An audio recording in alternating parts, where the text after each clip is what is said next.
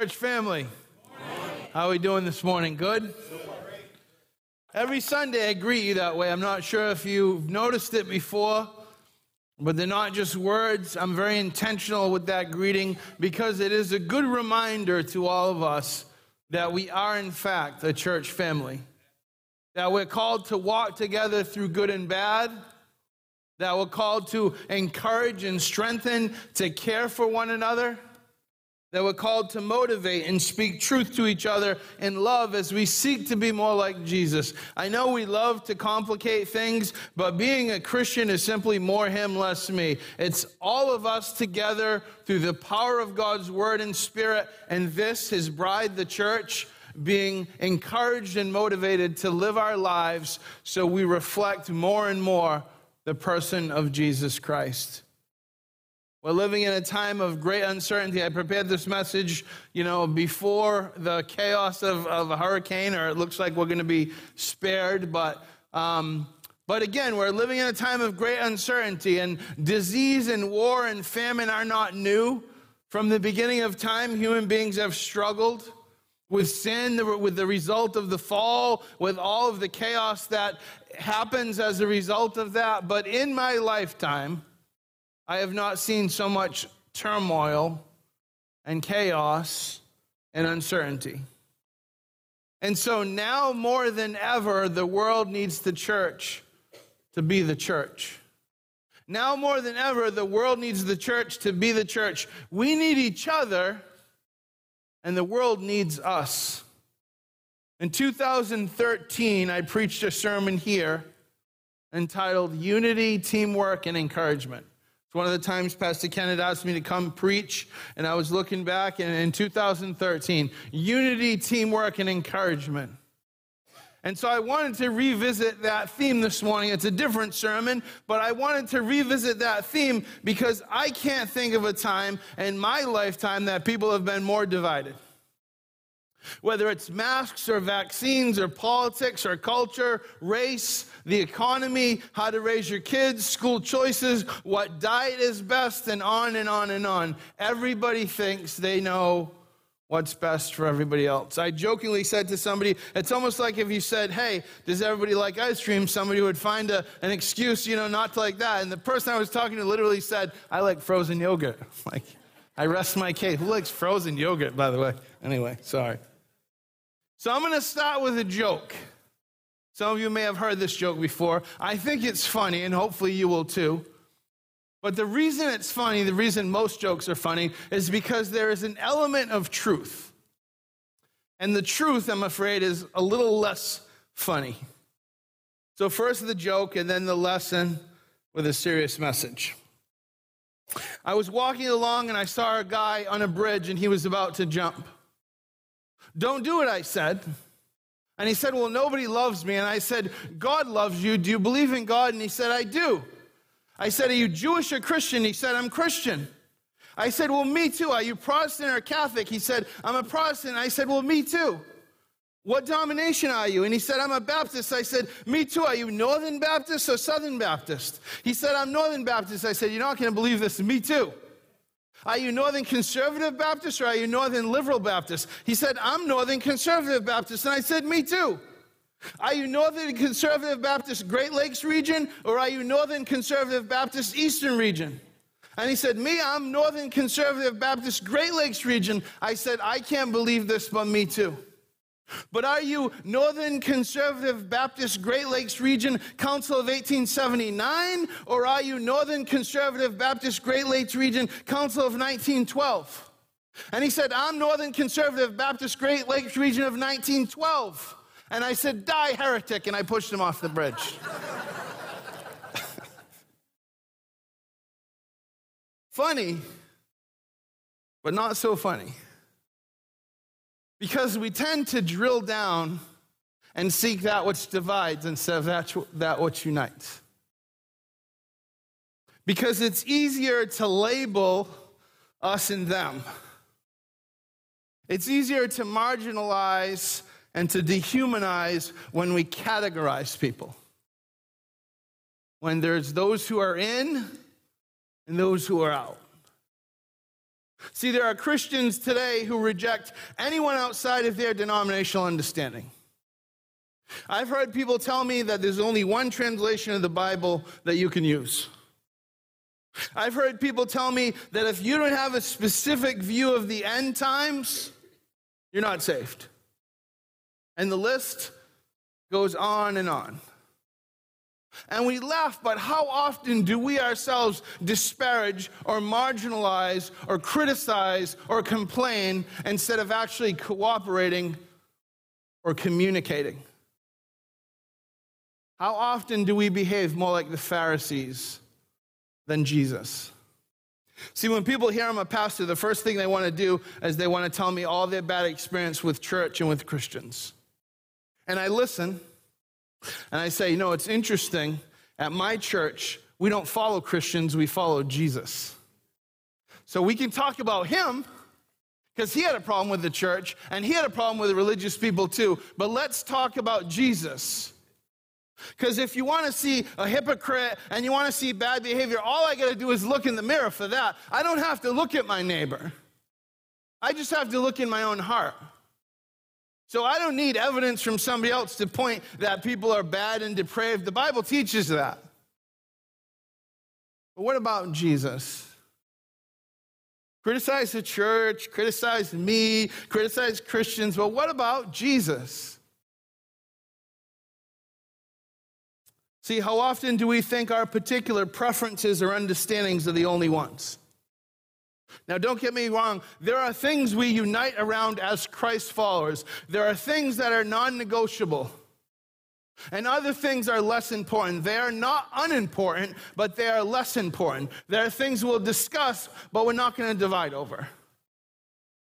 Augustine said, in essentials, unity, and non essentials, liberty and in all things charity. See how often or how we treat those most different than us says a lot about our maturity and our understanding of what it means to live like Jesus. So pick your area of disagreement, but yet we're called toward Christian unity. We're called to a level of cooperation. In fact, Jesus prays that very thing for us. And when I thought of this theme and I thought of what I wanted to talk about, and I thought, how can I convey, how can I pour out my heart, how can I get people to see the importance, I was immediately reminded of Jesus' prayer in John 17. And so to pray, to begin the sermon this morning, I'm going to read from parts of Jesus' prayer. I'm just going to ask you to close your eyes and listen. Because these are Jesus' words himself as he prays for you and me. Jesus looked toward heaven and prayed, Father, the hour has come. Glorify your Son, that your Son may glorify you. For you granted him authority over all people, that he might give eternal life to those you have given him. Now, this is eternal life, that they know you, the one true God, and Jesus Christ, whom you have sent. I pray for them. I'm not praying for the world, but for those you have given me, for they are yours. All I have is yours, and all you have is mine. And glory has come to me through them. I will remain in the world no longer, but they're still in the world. I am coming to you, Holy Father. Protect them by the power of your name, so that they may be one as we are one. I am coming to you now, but I say these things while I am still in the world, so that they may have the full measure of my joy within them. I have given them your word, and the world has hated them, for they are not of the world. My prayer is not that you take them out of the world, but that you protect them from the evil one. Sanctify them by your truth. As you sent me into the world, I have sent them into the world. And my prayer is not for them alone. I pray also for those who will believe in me through their message, that all of them may be one. Father, just as you are in me and I am in you, may they also be in us, so that the world may believe that you have sent me. I have given them the glory you gave me, that they may be one as we are one, I and them and you and me. so that they may be brought to complete unity. Then the world will know that you sent me and have loved them even as you have loved me. Amen. Jesus prays for us to have the fullness of his joy. Jesus prays for protection and for sanctification, which is just a big word that says becoming more like him. And he sends us. And he prays that we would go united so that the world may know. Not in full agreement, not with some naive utopian ideal, but united. Jesus prays that all those who profess the name of Jesus Christ be united so that the world may know who he is. Pastor Jamie preached last week and talked about 1.7 billion people in the world proclaim the name of Jesus. I wonder how many just in the greater New Bedford area proclaim the name of Jesus. And can you imagine what it would look like if we came together and cooperated, not just here in this church body? I'm not talking, this isn't a message about CFC. This is a message about all of us and the way we engage others in the church, outside of the church. It's about our posture with those who are different than us. And so, to begin with, I want to talk about what unites us. Not as Americans, not even as Christians, but as human beings. Genesis 1:27. So God created mankind in his own image. In the image of God, he created them, male and female, he created them, imago Dei, image of God. Every single human being that ever has lived and ever will live bears the image of God himself. Every single one.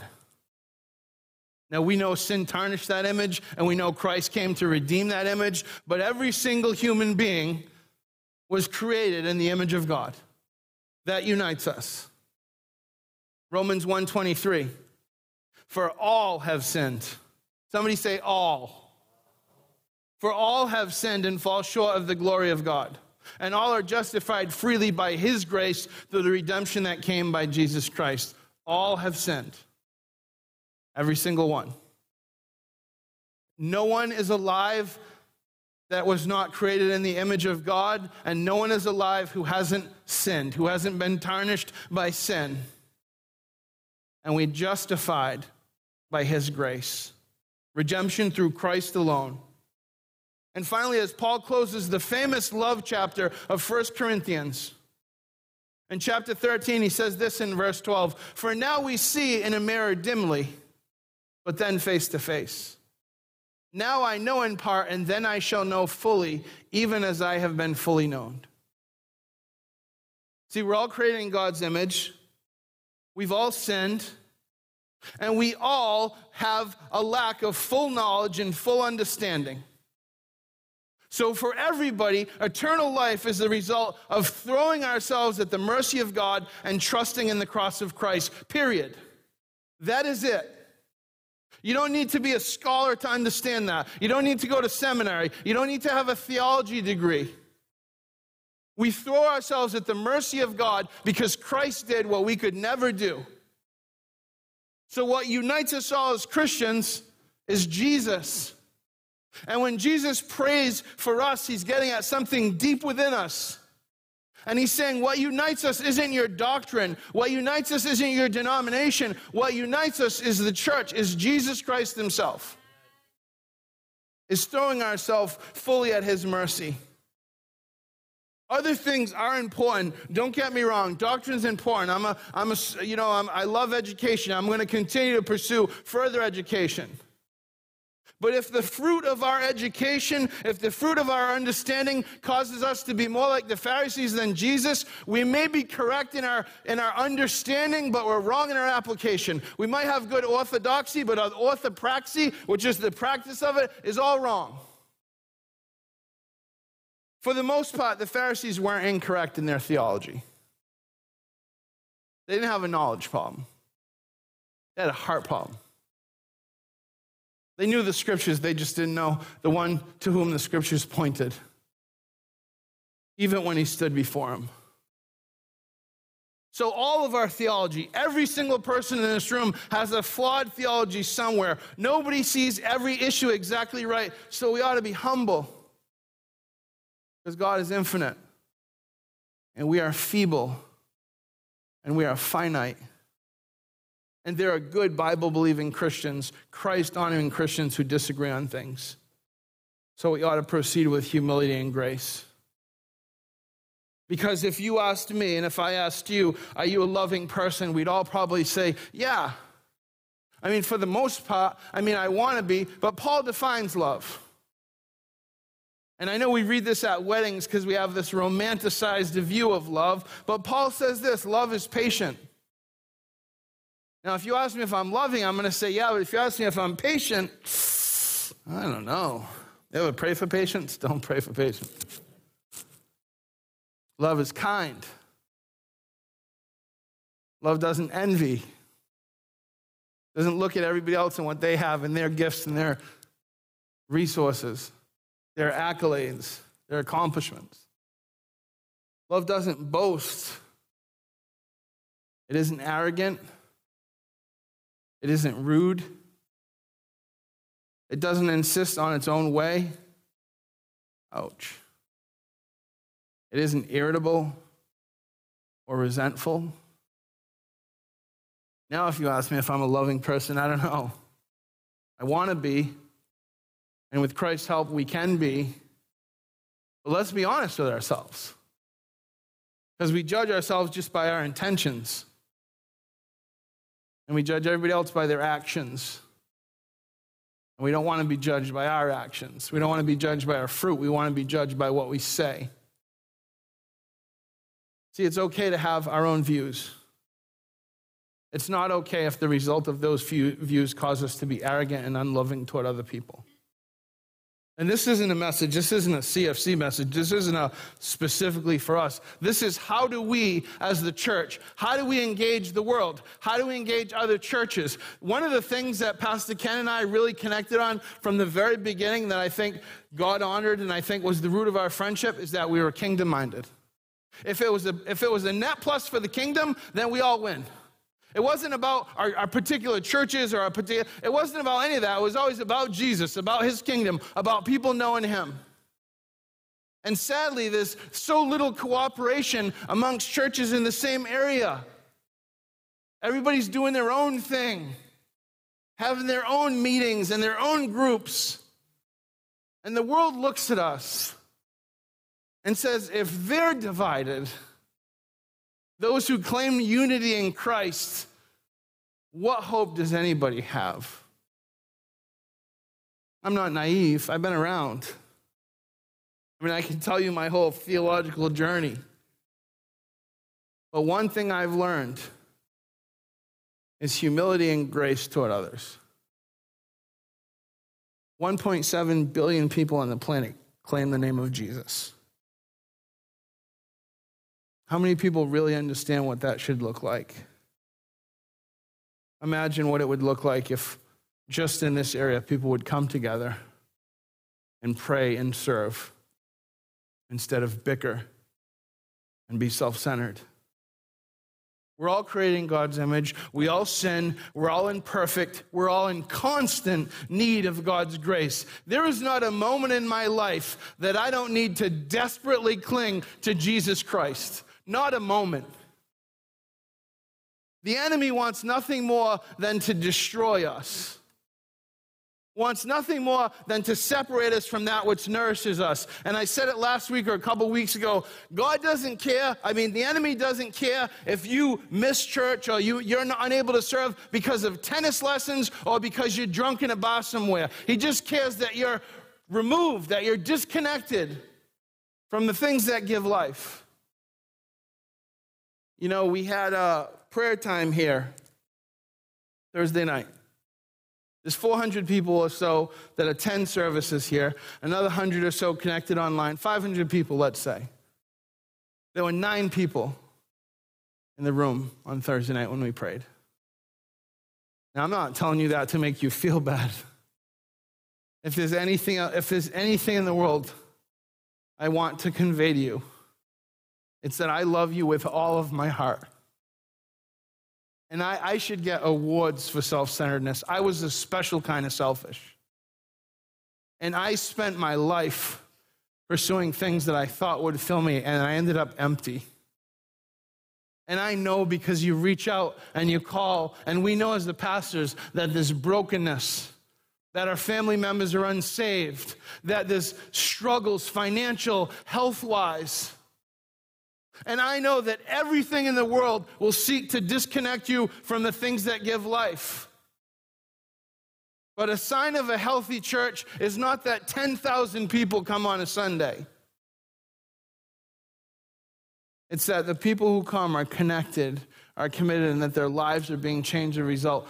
I'm not sad because there was nine people here because of any other reason than it breaks my heart. It breaks my heart that we're so easily pulled away and distracted from the things that God wants for us the best things that God wants for us. Bob Glover shared a quote the other day by Ernest Shackleton Self is a subject that most of us are very fluent on. See, here's a reminder it's not about us, right?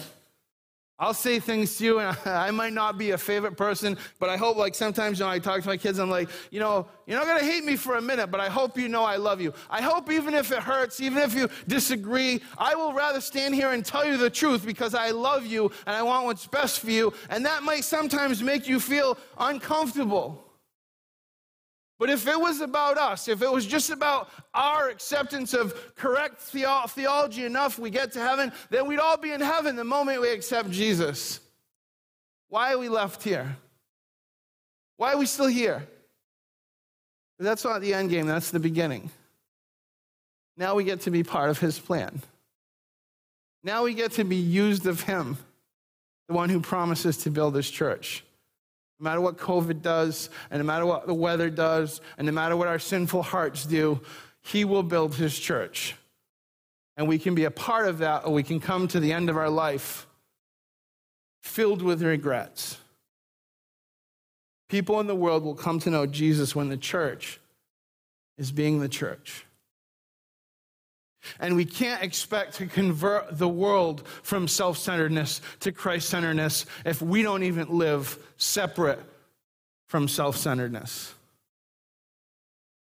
See, often it's more about posture than position. You can have the correct understanding, you can have the correct knowledge, but the reason that we read the Bible is not so we're Bible trivia experts. It's not so we have our facts straight. Knowledge is important insofar as it points us to the person of Jesus Christ. We understand the scriptures to know the heart and mind of God, not to simply be, as I like to say, wicked smart, but to know the heart and mind of God. See, the I mentioned this before, but and don't misunderstand me. When we read scripture, it'll speak to us. It'll speak directly to our hearts and it'll speak differently to us at different times in our life. So, yes, Scripture does speak to you. Don't misunderstand what I'm about to say. But the notion of reading the Scriptures and saying, What is God saying to me? is so Western and individualized, it was entirely foreign to people who read the Scriptures. It was always, What is God saying to us, His people? What is God saying to His church? Yes, there's an application of what is God saying to me, but that's secondary. But we're so individualistic that everything is about us when it's supposed to be about them. We come to a saving knowledge of Jesus Christ. We gather together and we have gifts and we have resources. Your gifts are never for you. If you're a Christian, your gifts are always to build up the body of Christ. And here's the cool thing the way that God created us is that we are blessed when we bless others.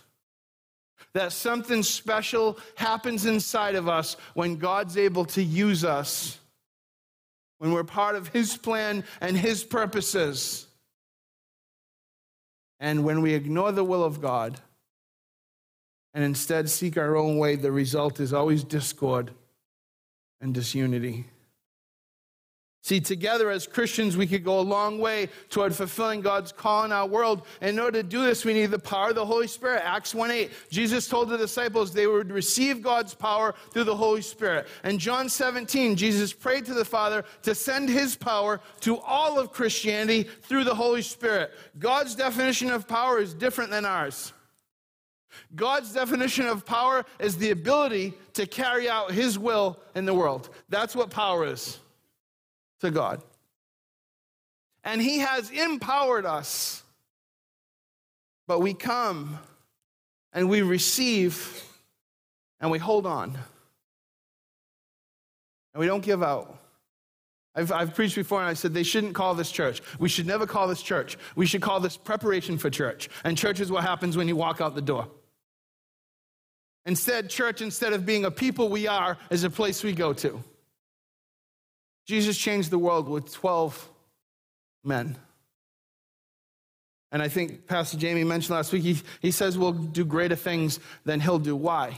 Because he was one person in one place at one time. And there are supposed to be 1.7 billion followers of Jesus now. Think of how powerful our churches would be today if every one of us would pray constantly, devotedly, with one mind. See, eternal life, kingdom life is not just reserved for when we die, it starts now. It starts when we submit ourselves and we allow the Spirit of God to change us from within, and it's centered on our relationship with Him. I, you know, there's a big thing now with deconversion stories that I've mentioned it before, and people always talk about deconversion stories like, and it's always it's always so cold and it's always so facts based. They're never talking about a relationship that they lost, a person that they were in love with, now they're no longer in love with. It's all, it's all in the head. Oh, I came to believe. And I can't help but go, Did you ever really love Jesus? Did you ever really know him? You might have known a lot about him. A lot of people know a lot about him. But were you ever in love with him? Deeply, fully. Because when you're in love with somebody, it's not so easy to walk away like that. I've been in love with a lot of, a lot of things in the world, a lot of, you know, a lot of things I thought for sure would do it, right? My heart, the reason I preach, the reason I'm doing this, I'm an IT guy, I'm a computer guy. That was my background. Do you know how easy it is to just fix computers? I mean, I could be doing that all day long. It'd be, it's not the call of God in my life. God changed me. I had an encounter with Jesus when I was at the, the most broken that you could ever be. I, I, didn't, I, wasn't, I wasn't hopeful. Other people had to be hopeful for me because I didn't have it in me. I didn't walk into the Teen Challenge and say, I'm going to be free from drugs. This place is going to change my life. I walked into the Teen Challenge saying, maybe this will buy me 30 days before I die because I don't want my wife and kids to have to bury me yet. So when I say hopeless, that's the kind of hopeless I'm talking about. Not a bad week, more like a bad 15 years. And you know what was the best thing that ever happened to me? Because everything got stripped away. And what I was left with was an understanding that it wasn't what I knew, it was who I knew. The most important thing in the world thing that can never be taken from me, the thing that no matter what happens in my life, I can walk with Jesus.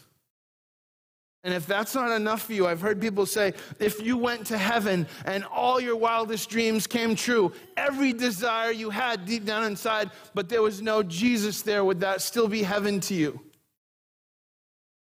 And if it would, I fear you've missed it. You don't understand that I stand here and tell you these things you should do, not because I have a list of things I want you to do, but because I've known enough to know that He'll do everything He can, the enemy, to pull us away. to get us separated, to get us out of community. I mean, the community groups we just talk about, that's not, I would rather you be in a community group than come here on a Sunday. Life transformation takes place. The idea of a small group of people doing life together is the entire New Testament. The idea of coming and hearing one person speak, it's a very sort of, it's really, the, the Greeks did that. It's really more of a system from the Greeks. Throughout the entire New Testament, the church was a group of people coming together. Now, there's a place for teaching, but this shouldn't be 99% of your spiritual life. There should be 2% of your spiritual life. And if it's not, then when temptation comes, when difficulty comes, when struggles come, you don't know how to get down on your face. You don't know how to pick up the phone and tell people, I'm really broken. I don't even have the energy to pray. Would you pray for me? Because I don't even have it in me. Because you haven't developed those relationships. And I want with all my heart this church to be a place where people can be real together where they can come together and say, I am so broken, but I'm here. We use the expression loving people back to life. With the love of Jesus, that's what we're called to do. That's the primary thing. And if we get to heaven and God's going to correct all of our theology, all of our theology, we'll know fully. When Jesus prayed,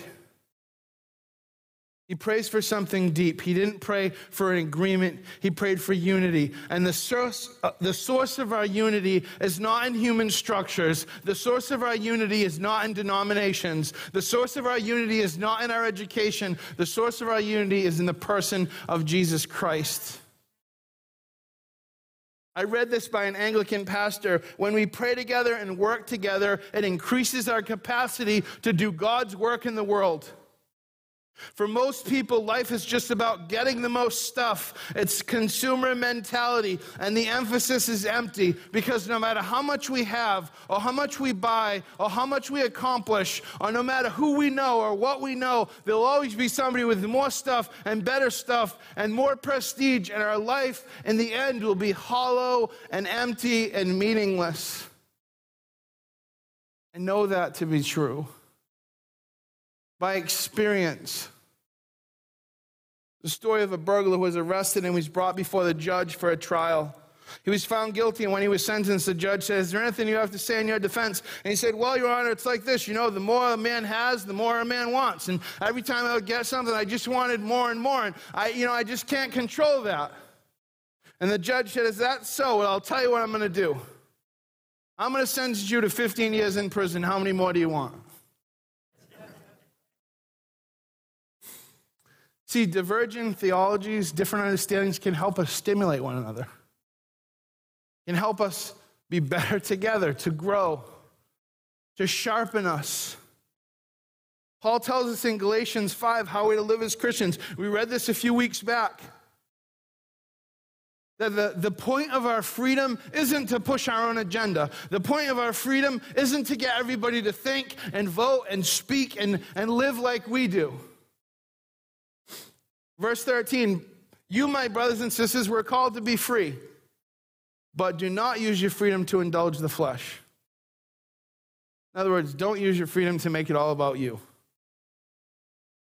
Rather, serve one another humbly in love. Serve one another with humility and love. Sounds so simple, doesn't it? For the entire law is fulfilled in keeping the command love your neighbor as yourself. And then this is what Paul says If you bite and devour each other, watch out, because you'll be destroyed by each other. You don't have to be a theologian to, you don't even have to believe the Bible to see that. You just look around. Look within your own family, your own church. Paul's saying, look, if you think freedom is about you, and everybody else thinks freedom's all about them, you know what's going to happen? You're going to destroy each other. And we see it. We see it all the time. So Paul said, So I say, verse 16, walk by the Spirit, and you will not gratify the desires of the flesh. We're called to serve one another in love. The work of the church pray, go, build. Pray. If not, we'll destroy each other. And here's the thing it begins, all the things I'm talking about begin with a real concern for those who don't know Jesus. Nehemiah is a great example of somebody who is motivated by his love for God, his love for people, and his love for his home.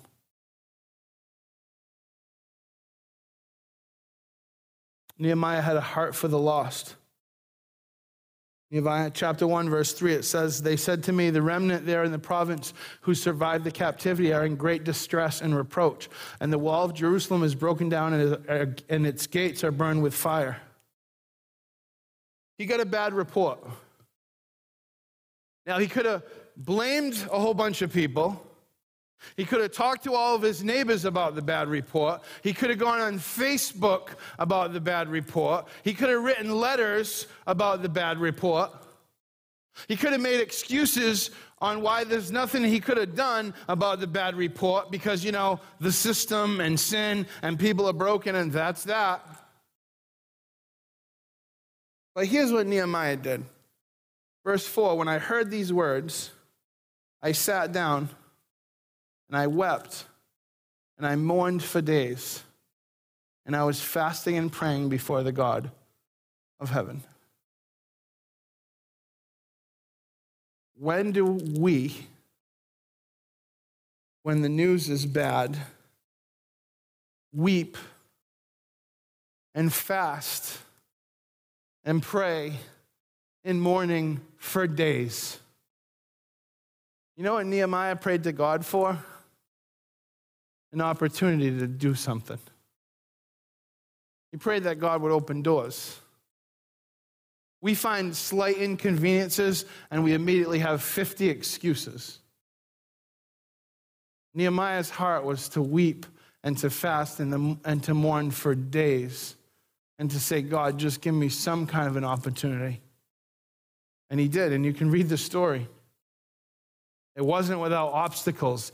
At any point, he could have said, Yeah, you know what? This is not working out. This is way too difficult.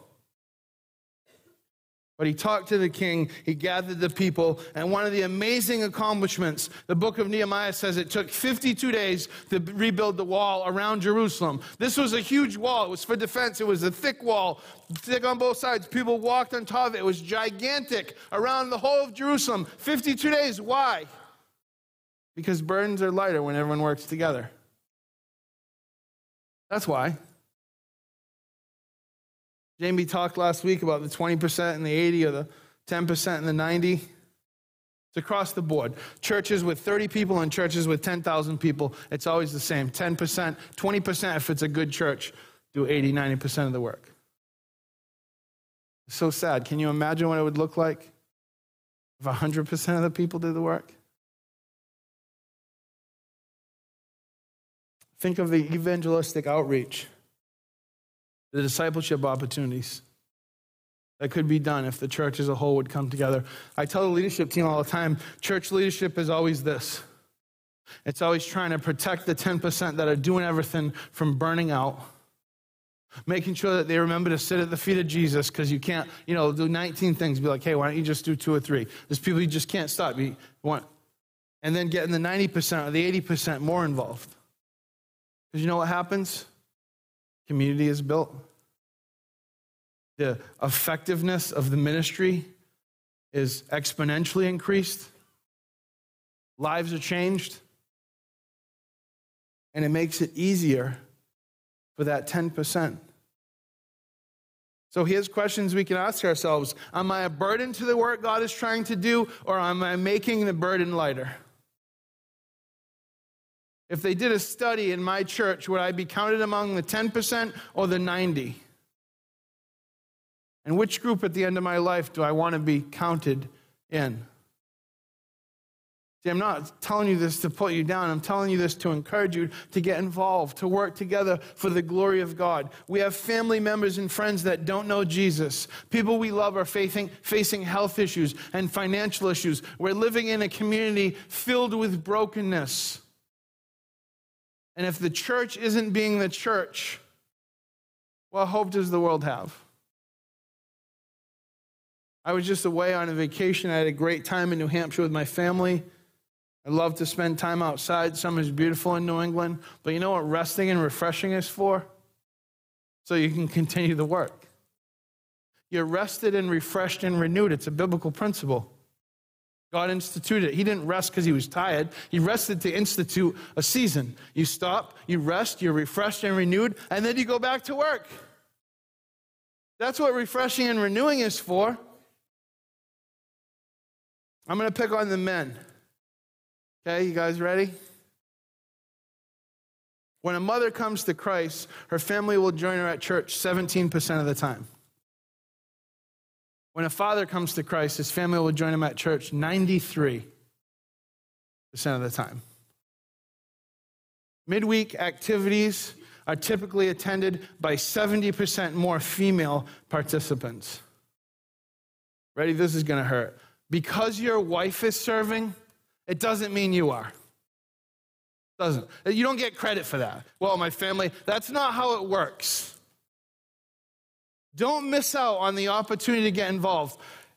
Everybody can't do everything, but everybody can do a little something. And I get busy seasons, busy times, I get it. And I've said this before. People have a rough month, rough week, rough couple months, rough year sometimes. Some, some of you have a rough decade. That's just mismanagement. You're in charge of your calendar. And I say this not because, look, it doesn't, I say it doesn't matter to me. It matters to me because I love you, but it doesn't matter to me. I'm here. I'm going to be here till my dying breath. I'm never going to stop serving Jesus, and I'm going to do it with whoever's with me. The staff, we're gonna, just going to do it. We're going to keep doing it, and whoever's here is going to do it. There's no, and it's a joy. It's not a, but man, would it be great to come to prayer and see 50 people or 100 people, dare I say, two, 300 people? We have volleyball night, 40 people show up. We have too many people. We always have to tell people not to come. And that's awesome. We have prayer night and nine people show up. Our priorities are all wrong. Want to know why our kids abandon the faith? Because they don't just listen to our words, they look at our actions. And when we tell them church is important, but they see church is only important unless there's a football game, or I'm going boating, or I'm playing golf, then what that says is church is less important than my leisure. 70% of boys raised in church will abandon it in their teens and 20s to never return. 70%. Why? Because they're watching their fathers. And we think it's the world. We think, oh, the world is taking our kids. What are we doing? I'm a father. My son's not here. What are we doing? See, our heart breaks for our own children, God's heart breaks for His. And He's asking us that same thing. What are you doing? More than 80% of American men call themselves Christians. One out of four attend church on a given Sunday. Even less are involved in gatherings or serving during the week. Can I just tell you to stop making excuses? Because your family needs you, and your church needs you, and your city needs you. See, when we labor in unity for Christ, not only will the work go quickly, but it will be incredibly beneficial for us and for the people in our lives. And can I just tell you this, and I've said this before, as Christians, we're to pursue a Paul. Pursue a Paul. Look for somebody who's a little further along than you and be discipled, be teachable, be a Barnabas. Barnabas was an encourager. Look around, make your life a habit of finding people to encourage. Do you realize if we looked at it, it's probably 10 to 1 that we discourage and criticize versus the one that we encourage? What if we lived lives where we looked around and tried to find people to encourage? And then train a Timothy. Look for somebody that needs for you to, you know, kind of take you, take them under, the, under your wing. Be a, uh, pursue a Paul, be a Barnabas, train a Timothy. Be intentional about your relationships. Be on the lookout because sometimes, hey, I appreciate you. Hey, I love you. Sometimes that hug is life changing for somebody. Encourage regularly those who are serving. Ask the worship team to come up. And I want to ask you this. Just stand.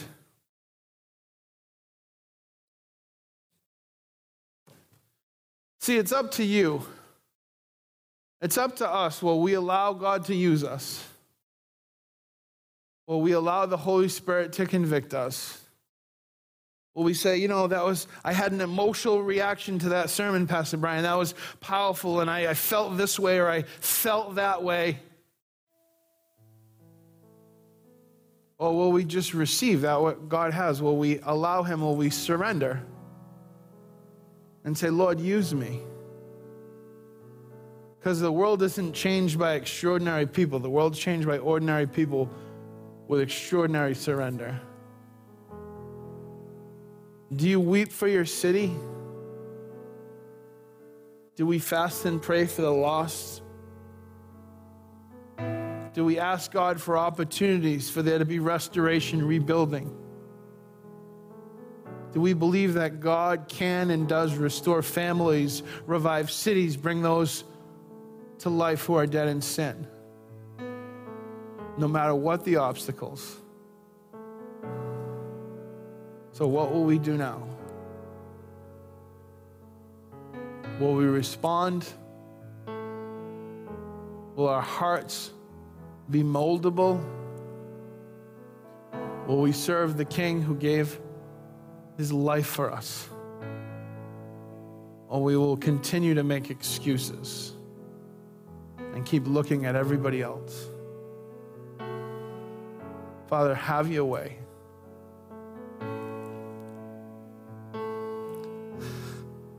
God, break our hearts for our own sin for those who don't know you. Use us, God. Help us to be a church about whom people say, those people, they love Jesus. Have your way.